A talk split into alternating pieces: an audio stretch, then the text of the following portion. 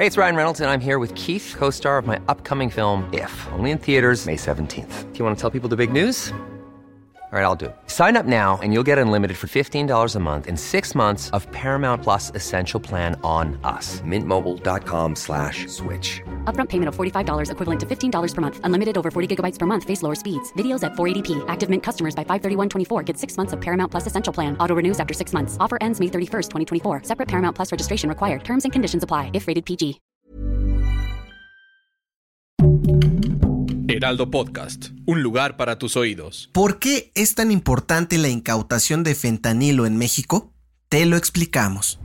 Esto es Primera Plana de El Heraldo de México.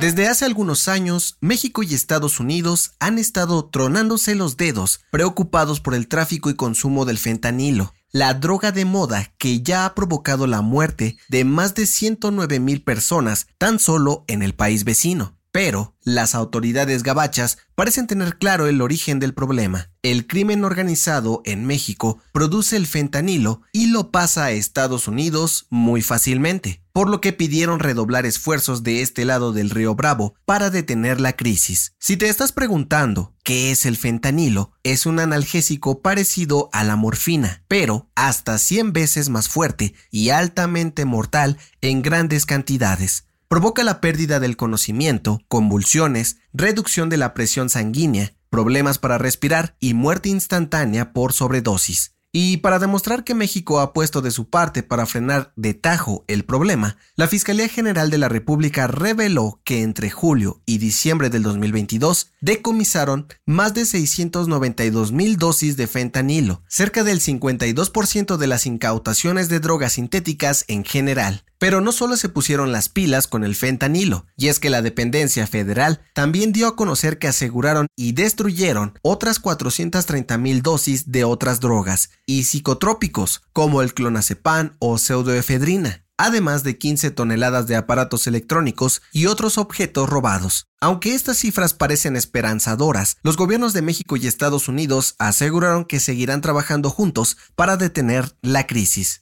Gracias por escucharnos. Si te gusta Primera Plana y quieres seguir bien informado, síguenos en Spotify para no perderte de las noticias más importantes. Vaya escándalo en la política mexicana. La ex embajadora de México en Estados Unidos, Marta Barcena, y el canciller Marcelo Ebrard se están dando con todo y se están echando la bolita entre ellos por un supuesto acuerdo que hicieron con el gobierno del expresidente Donald Trump hace algunos años. Por un lado, la ex embajadora acusó a Ebrard de haber negociado con las autoridades estadounidenses el programa Quédate en México para obligar a que miles de migrantes esperen en territorio mexicano la resolución de su solicitud de asilo en la Unión Americana. Esto salió a la luz luego de que el exsecretario de Estado, Mike Pompeo, publicara en un libro con sus memorias que Ebrard aceptó el programa a espaldas de la embajadora con la condición de que no se hiciera pública su participación y fuera dada a conocer como una decisión unilateral del gobierno estadounidense. Pero el canciller salió a defenderse con uñas y dientes y en la mañanera de este martes negó las acusaciones en su contra y aseguró que desde que la diplomática dejó de representar a la 4T en Estados Unidos en 2021, se ha dedicado a pegarle a él y al gobierno de López Obrador diciendo puras mentiras. ¿Quién estará diciendo la verdad? En otras noticias, la Sedena dio a conocer que las causas de la muerte de Proteo, el perrito rescatista mexicano, fueron su edad y las condiciones climatológicas de Turquía, que enfrenta una fuerte ola invernal. El entrenador del Lomito, el soldado Villeda, descartó que se haya debido a un derrumbe como se había especulado. En noticias internacionales, el Servicio de Inteligencia de Noruega reveló que, por primera vez en 30 años, las Fuerzas Armadas de Rusia desplegaron barcos equipados con armamento nuclear en el mar Báltico, con la intención de utilizarlos si los países de la OTAN deciden interferir en el conflicto con Ucrania. Y en los espectáculos, es oficial, el sol está de regreso. A través de sus redes sociales, Luis Miguel confirmó que volverá a los escenarios para una gira de conciertos este 2023. Sin embargo, no se han revelado detalles sobre las ciudades que visitará. El dato que cambiará tu día.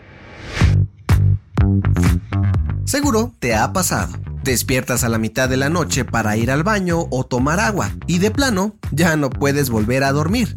Ah, qué coraje, ¿no? ¿Sabes por qué pasa esto? De acuerdo con la Universidad de Northwestern en Chicago, cuando despertamos a la mitad de la noche, nuestro sistema nervioso se activa y produce una descarga de adrenalina, que a su vez produce estrés y ansiedad. Esto eleva nuestro ritmo cardíaco y hace que batallemos para volver a dormir. Si bien suele ser algo completamente inofensivo, los expertos aseguran que, si lo experimentas seguido, puedes padecer de insomnio crónico. Pero, si no te pasa tan seguido, para tu buena fortuna, los expertos tienen algunas soluciones.